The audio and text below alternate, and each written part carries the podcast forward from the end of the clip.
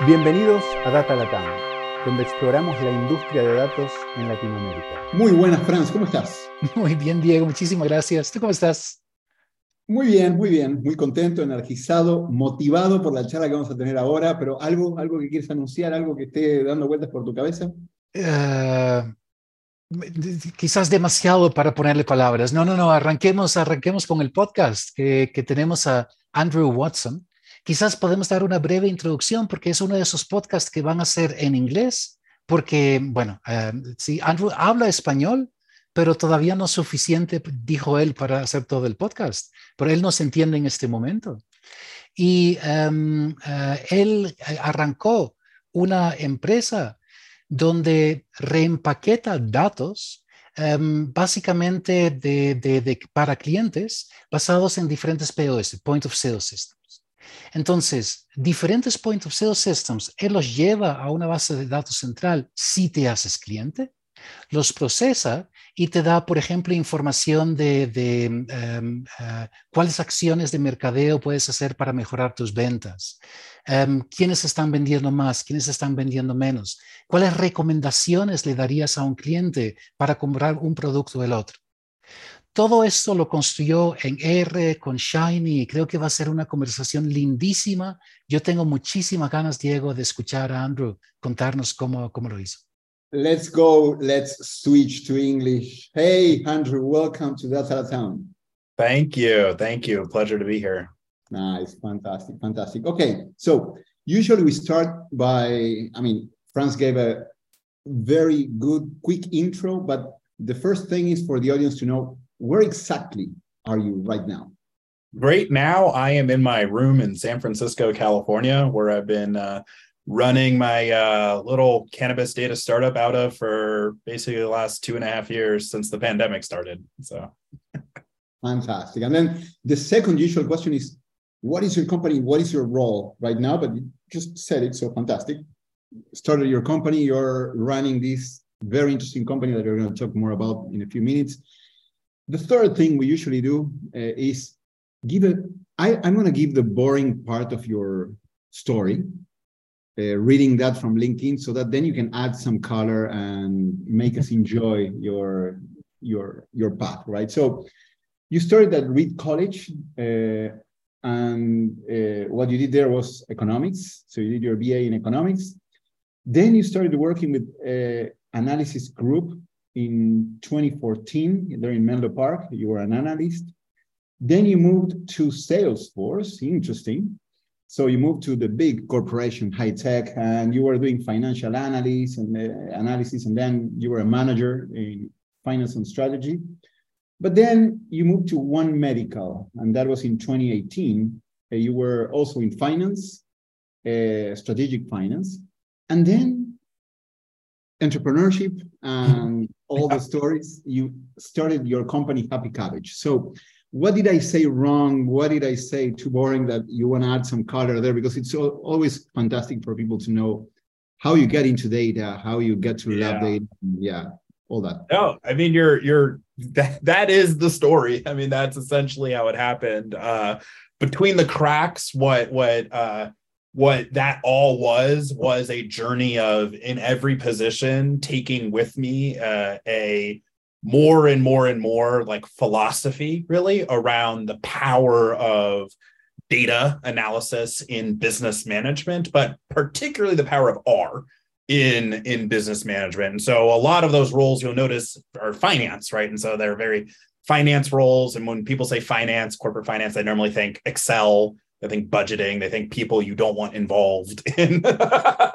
We're going to say no. you know, they think CFOs.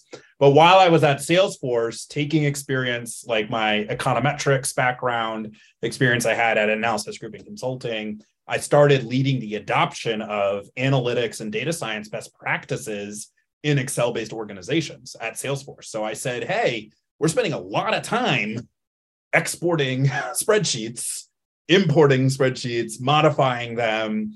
A lot of this could just be automated away. Like we could start to get, instead of to just processing information, actually asking the bigger strategic questions. And so I led a group that uh, started using R uh, uh, pretty heavily. And then I actually went over to One Medical. I ran an entire group. Our strategic finance group uh, was purely in R, uh, using Shiny internally, using R internally to do CEO reporting, uh, to do forecasting, uh, to do uh, health system integration, data work, and then honestly, just like to ph- philosophically lead data first organizations. Um, that was a lot of the thing I was doing when I kind of stumbled into a cannabis dispensary and discovered they have a massive amount of data and very little to no data sophistication on how to run their companies. And so there's a huge opportunity here to slide in and say, hey, we can build automation on top of your data to help you run your business better, right? And so, you know, thinking about how to give what you would get out of a whole team of analysts at a bigger software company and give that through Shiny to a small business. That's like running in like a very crazy industry that's like super wild and insane. And so like, you know, that's and that's what we we've been doing at Happy Cabbage is building retail optimization tools on top of point of sale data for cannabis dispensaries uh, really focus less on the fact that it's analytics the fact that it's r but more so on you need to know how to make money today. So here's the customers to market to. Here's the inventory to put on your shelves. Here's the things to sell you know it's such a smooth transition actually. Even even though one was uh, in the corporate world and doing all this but then uh, happy cabbage.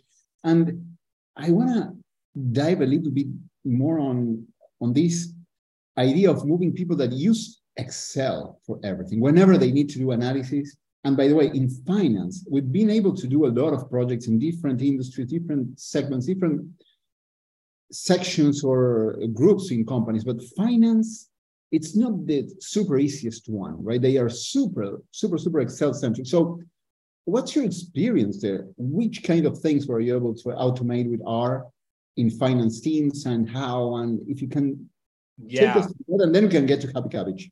yeah, no, I I agree. I agree heavily. Uh, I was fortunate in that the reason why I was hired at my first role at Salesforce had a lot to do with on my resume, it said I knew VBA. And the manager who hired me was really tired of manual Excel things and was looking for someone who knew VBA. Right. And the trick with it in finance, I do think, is finance people love, hey, let's use VBA to do a thing to automate a spreadsheet thing. And that's really kind of like the secret backdoor into like, well, so VBA is great, don't get me wrong, but have you tried SQL? have you tried like R? Like, have you tried, you know, what I found is all finance teams aspire to be high functioning, like business analytics teams.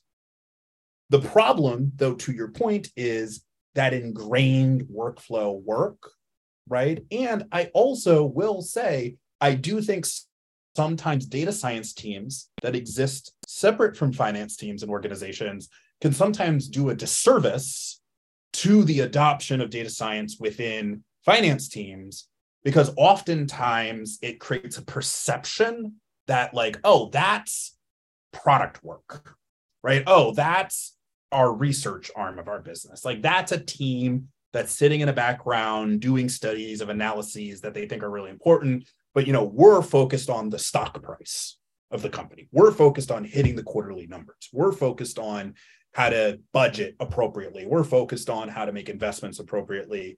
That's not that academic work you know? And so a lot of it is really like you kind of have to approach them by saying well in order to do that can't we just go much faster and and you know replace this one task where you're exporting uh, you know, headcount data from Workday, and then you're importing it into Excel, and then you're running a summary aggregation to get like the total cost of headcount in this like cost center in some random country. You know, we could do that right now. You have an analyst who's spending two hours a day doing that every single day. Get that two hours back by like running it through R real quickly through the script. Here, I, I wrote a script, just run it, and it'll it'll just give you the answer, and then you're done right? Like that's it, it's really turning it into like how to save time quickly, as opposed to necessarily saying we're gonna have to hire all these like expensive people and like build out this whole like product arm and this whole like data strategy. I have found that like attacking like the time saving aspect of it is what worked a lot better personally. And the nice thing there what i hear in your story andrew is that oftentimes it's not so it's not about replacing people it's about giving people breathing space to do the work that actually matters and that they do much better than just copy pasting into excel sheets. Exactly. Organizations that feel constrained on that and finance teams respond to that desire yeah. that need right? Because most finance analysts do not want to spend all day exporting data and moving it between spreadsheets. Like they don't want to be doing that. Um, and also most finance teams that i've experienced feel like they don't have access to the amount of information they need to run what they want to do because it's sitting with the data team right? It's sitting in some server.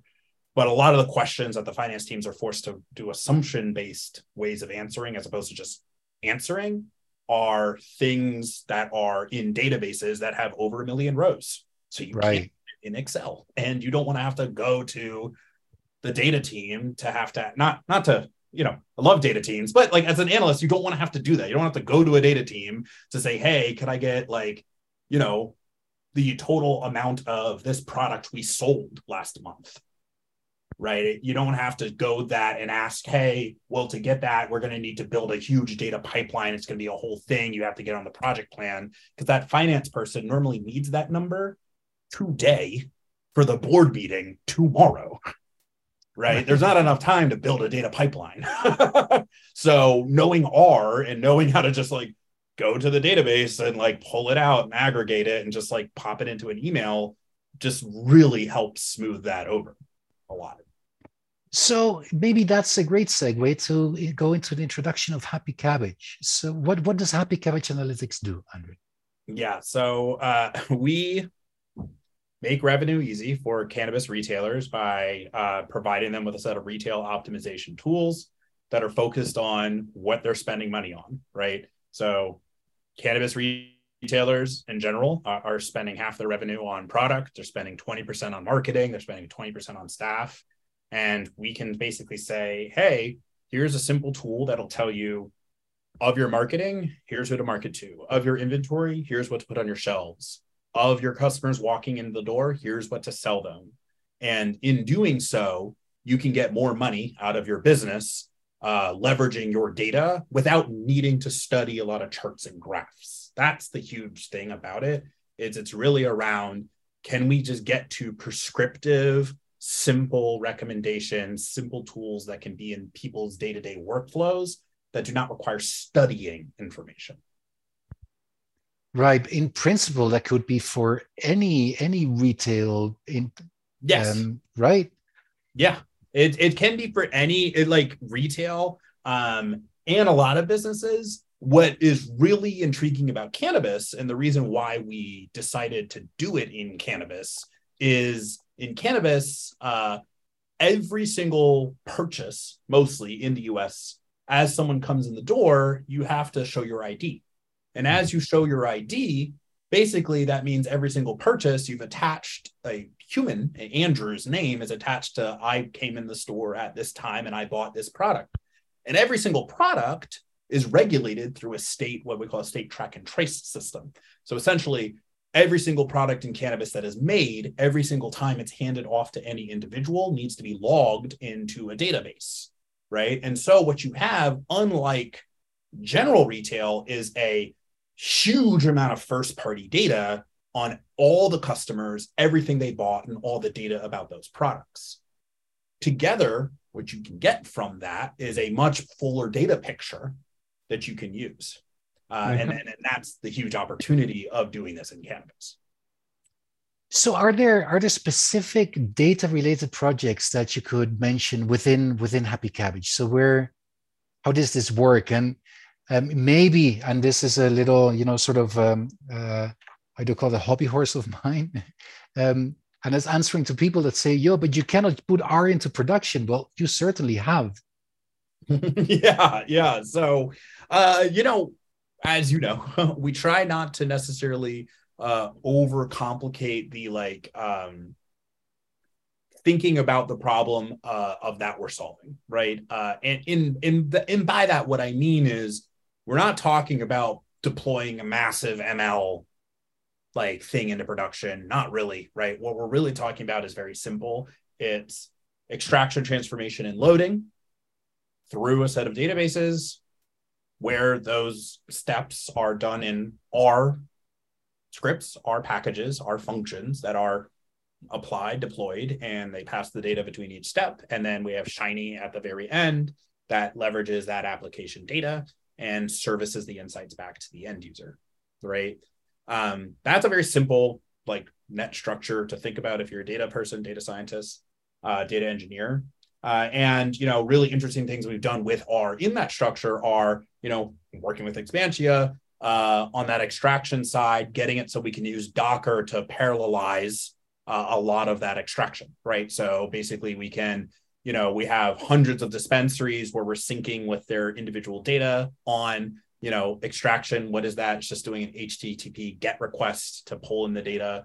Um, so can we, instead of having like, you know, a single machine have to run that very, very long process, can we just have, you know, little Docker containers spit up, pull the data in, and then and do the work, right? And then when they're done doing the work, they shut down we persist the data in the database right? And so you know it doesn't necessarily have to be r to access that in the future but you know um, we know r and it's easy to. So you know then we have other processes that do the transformation of the data. Uh, we have packages that handle certain pieces of functionality as they interface with systems. Um, you know it's really all about like thinking through i would say the data problem we're trying to solve at the very end of this of the thing. So if it's like for example hey the data problem is uh, tell a store uh, what to stock in inventory tomorrow for example um, then we just think okay we need the inventory data process that through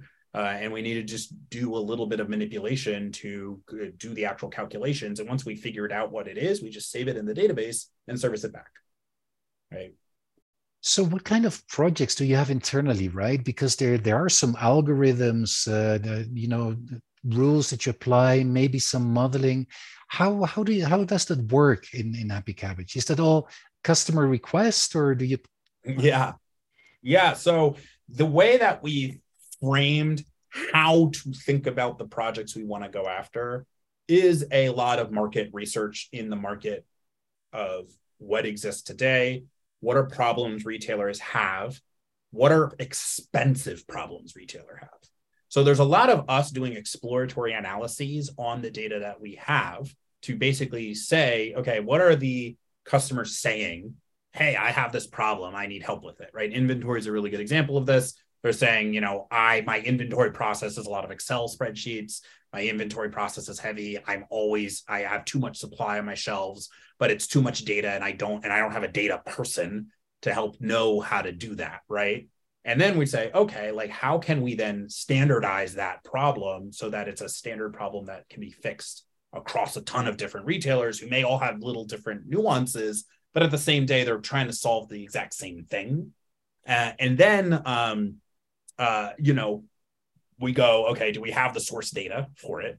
A lot of times we do because we already sync with the point of sale system. So then the project could be go off and get the source data, right? And then it's a matter of evaluating, okay, where does that source data live? What systems is it in? What new integrations do we need to build to get the data in? And that's a project in of itself, right?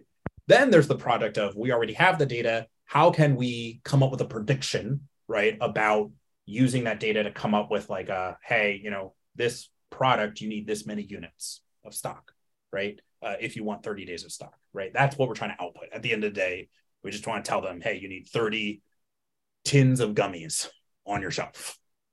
Um, then what we do is we go into, to your point, on the modeling part of it. What is the modeling part of it? It's we're sitting down in R, we're testing some assumptions of how to fit different models. Maybe a linear regression works here maybe it has a massive amount of predictive power, right? Maybe what we're basing it on is right now people are just guessing. Human beings are just guessing. It's not like they're doing any like strong process. If they are doing anything, it's Excel based. Is a linear model good enough? Okay, so let's see. can a linear model just give us the demand of how much of this will sell if it's in stock? Oh, it does. I'm not saying it does, but like, you know, oh, it does. Okay, what's the predictive power on that? Let's run it through all the various data that we have. Are we getting 90% accuracy? Are we getting 80% accuracy? That's pretty good. That's better than a random guess, right? Okay. If we're not getting it really accurate, let's try a different approach. Once we've gotten that really nailed down, and that's a lot of what my CTO does, who he's an R developer himself and a data scientist, then it's like, okay, this process that we just figured out, this model can be created into individual functions that can they fit into an R package. And then now that we've packaged the fit the model, which takes in some source data that's been cleaned and outputs some predictions, some y hats, really. Um, now let's then do a separate project to then say, okay, what's the way to display this in Shiny for the end user? Does that make sense? That was really detailed, but I was kind of just going through like the steps of how. Great, absolutely yeah. made sense. And Andrew, but then then there's this last mile, right? There's the there's this piece of space between that R function and R package and your user in a dispensary. What what is I mean what what do you yeah. guys do there? Because I, I I guess you you recognize that that is sometimes the hardest part. Yes. So so the rule we have it cannot require critical thinking. That's the rule. There's like a rule. There's there's a, there's a, that's one rule. A simpler rule is you can't put a graph. That's what we say. You have to display the results of this analysis without a single graph. And a table of numbers is not good enough. Can you do it without showing a table of numbers and can you do it without showing a graph? Right? If you can do it without those two things, right? If you can show the result of a predictive analysis and again like a linear regression is is the simplest version. Hell it could have been this massive recursive neural net right if you wanted to right? Not that you need it. But can you show the output of that r function not in a graph and not in a table of numbers? And that's when you have to think like that you start to get really creative. You start to go okay uh i guess i could show it as a color it could be a color. We could have red is bad, green is good, blue is okay. Okay, so let's have the result of that R function just in shiny. Like, you know, you have the name of a product and it's in red if it's like, you know, about to sell out, right? Uh, you have, or it could be a single number. So I said not a table of numbers, but so for our marketing tool, it literally says this is the amount of dollars that we predict you will make if you text this group of people you know it's it's it's really getting it simple to understanding what is the thing at the end of the day that you need to tell them to do right? Our product recommendation tool is a little bit easier to understand. Yes we have this a lot of like these you know modeling outputs that have all these heuristics and a few functions that then gets us to okay you you the function the final function is you pass in a phone number and a store and it produces a array of products to, that this person is likely to buy. But that's still just a table of numbers. Okay well how can we just reduce that to like three names of products that then show up on the screen for the bud tender to look at? So they enter a phone number and all they get back is three products. That's it. Right? Uh, and then red means or like green or yellow i can't remember the color means higher predictive power. Red means lower predictive power. You know that's really what it is. And once you put it out there, you get the feedback from the end user. I mean, that's the hugest thing, right? You get the feedback. And I will say, once you put it out there and you're like looking at how they're using it, you're you're you're you're sitting down with them, you're getting that feedback. That's when you start to realize outputs of functions can be used to do things you would have never imagined by these people if if you've brought it down to a level where it's useful information, right? So, for example, like putting in a phone number and getting back a list of products to sell a customer, that can be used as information that can feed an in-store screen. Put that behind plumber, right? And then now, uh, like as customers walk through the door, the screen can change color, right? Based on like, you know, is there more like gummies or edibles uh, coming back from that function versus flour, right? Like there's some crazy things you can do there, right? Um, it could be used to upsell. It could be used for like, hair have a consultation. It could be used for a lounge. Like, there's all these kinds of things that you can do in the real world with the output of a single R function.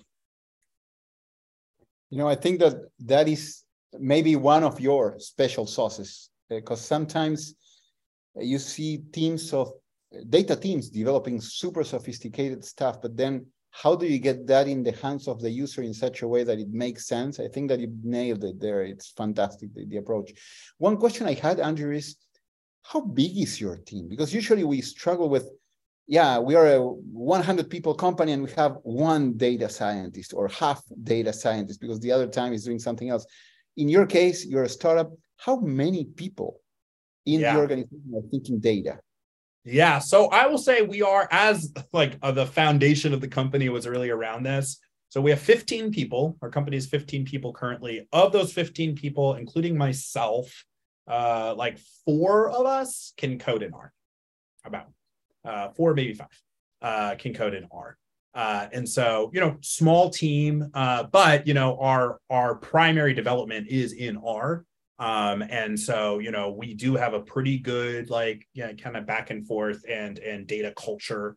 Um, I myself have written large parts of the software, not, not much anymore. I used to write a lot more, but um, you know, and and and we have a very strong data culture, right? We have a really strong data culture.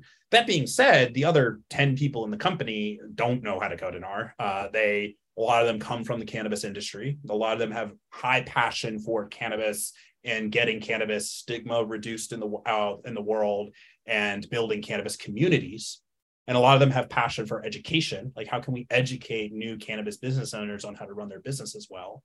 Right. And those two things can be mirrored, married, where you can bring the output of what you can do with R with a passion for, hey, can we up level the sophistication of the entire industry by teaching folks to like leverage their information in in ways that are like you know sensible for their business.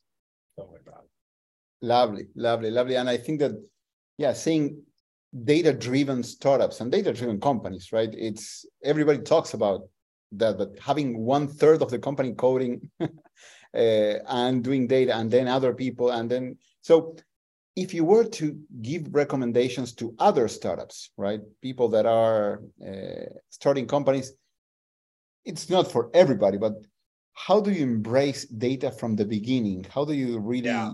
think about this since the beginning? Again, it's... and this is so. This is the up uphill battle that I fought working in finance, which admittedly already is a predisposed to the concept of data but not necessarily tools and techniques of data i will say.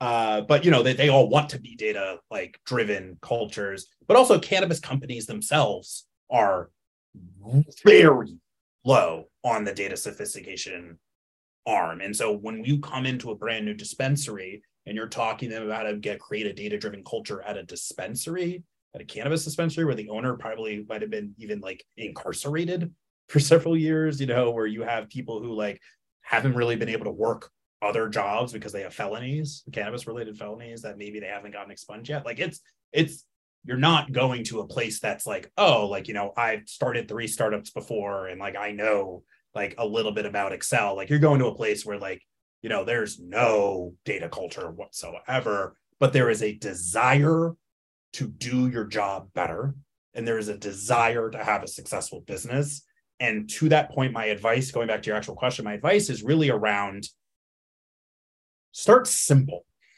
I think a lot of times people think, I want to build a data culture. I'm going to bring a data scientist in.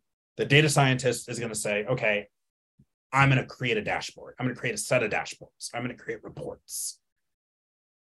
Oftentimes, that's where, like, I think the friction ends up because most of the time a non-data culture who wants to be a data culture doesn't even have necessarily the like process to even use a report or a dashboard right? Like like like you got to get it more into what is an actual job someone has during the day that can have some kind of data intervention some data shift, right? And so my advice is start by identifying like what is that like one thing that you can start doing that's like super simple. For example, um, we do have a dashboard tool that has average ticket size, so average basket size for bud tenders, who are, are people not familiar with cannabis. That's what you call someone who sells uh, cannabis, like and, and, consults with it. Um, some of our folks start by they normally have a Slack channel, or you know, even if they don't, they have a back office. They take a screenshot of here's people's names and here's the average amount that they sold last week, and then they send it to the team and then people see their name and they see a number next to them and then they see that oh my number is way below this person's number or the manager's like whoa like if everyone got up to this like it makes it much more real and it's not like you need to create a huge dashboard for that you can literally just like export something to excel take a screenshot and send it but the important part is not that you got the number the important part is you printed it and you put it in the background the important part is you texted it to the manager you said, hey, take a look at this, right? If we just did this, that's how to start, I would say, is those simple things, simple tactics. Nice, nice. And that applies to small companies, big companies, medium companies, everybody. It's fantastic, Andrew. Perhaps, I mean, you are with a startup in a very interesting industry, uh, getting retail data if you want and being able to add value. Uh, I'm interested in your perspective on what are you finding very interesting going forward, right? If you look to the future, in specific for your company and this vertical, but in general uh, as as an industry, what are the things that are calling your attention in the data space, and maybe what how that is getting into your roadmap for your building? Yeah, so I would say as an industry, there are chronic problems of supply and demand matchup in cannabis. Uh, there are chronic pricing problems. There are chronic supply creation problems. There are chronic problems associated with like uh, actually knowing how much cannabis to produce, knowing how many cannabis consumers will buy it and at what price they will purchase it. Due to that, there is widespread price differences across states. There are widespread price differences across stores, widespread differences in discounting strategy. It's an absolute mess. It is an absolute mess. And unfortunately, a lot of businesses are going out of business because they don't know how to navigate that mess. Um, I am most interested in how we can start to add some order to that chaos on for the industry using the data, right? Using things like can we start to get into more not dynamic pricing, but like having retailers price a little bit more appropriately based on the actual price levels that consumers are purchasing at, right? How can we get them to uh, discount more appropriately, right? The average store in California has 15% net discount rate uh, in total, which is fairly high. Basically, every customer who walks through the store gets a 15% discount, every single one. Um, so that's what I'm most interested in in terms of just cannabis as a whole and the opportunity for data as a whole in cannabis specifically. I would say take a step back, though, broader trends in data. Obviously, everyone and their mother is talking about GPT right now. Um, we added a quick little GPT integration into our marketing tool so people don't have to come up with new messages every time they send it. Uh, I'm thinking about, you know, hey, now that we have this like classification tool that works pretty well that you don't need to do too much work on, what are some like simple classification problems that we can start solving that leverage it, you know? Um, and you know, people it's it's people like it because it's like branded well and everyone's talking about it. Uh I am interested in in just as that kind of thing gets adopted, how can we as data folk who are spending so much time training models that are honestly just not as good as this like out of the box chatbot. um, how can we start thinking about like pulling in some of these other things and not wanting to go back to basics every single time?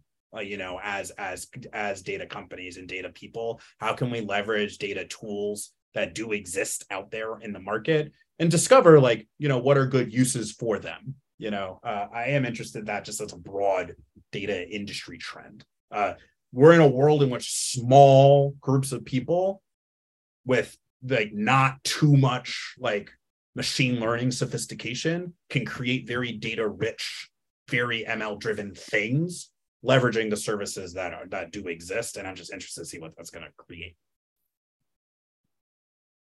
Nice, very, very super nice answer. And then last question under there. How do you keep up? I mean, I know what is to run a startup and tech company and Silicon Valley and all these industries. So you're probably pretty busy, right? But yeah. how do you manage to keep up to date? What are your mechanisms? Do you talk to people? Do you go to conference? Do you follow people just to know what's going on? What's the latest in, in data? Yeah, uh, I mean, a big way is through talking to folks like you guys, talking to my own team members, uh, just like talking like to other data folk. Uh, you know, having a few data folks on on our team help. Uh, when you're a silo data scientist, I admit it is harder. Like, but through that osmosis, we normally pick up on things. Um, a lot of what I do is I do uh, GitHub has a fun like check out these repos um, sort of like thing, and that has actually flagged a lot of interesting little things to me in, in my life. Uh, and then honestly, LinkedIn's a great resource for just following some people. Like I follow a few of the RStudio folks. Um, uh, I follow some other folks on LinkedIn who just are good about producing and posting like content about what they're working on, new packages that are out there, that kind of stuff. That's a really good way. I wish I could go to more conferences. I really, really, really wish I could. Uh, unfortunately, I haven't been able to as much. I do think that they're incredibly valuable.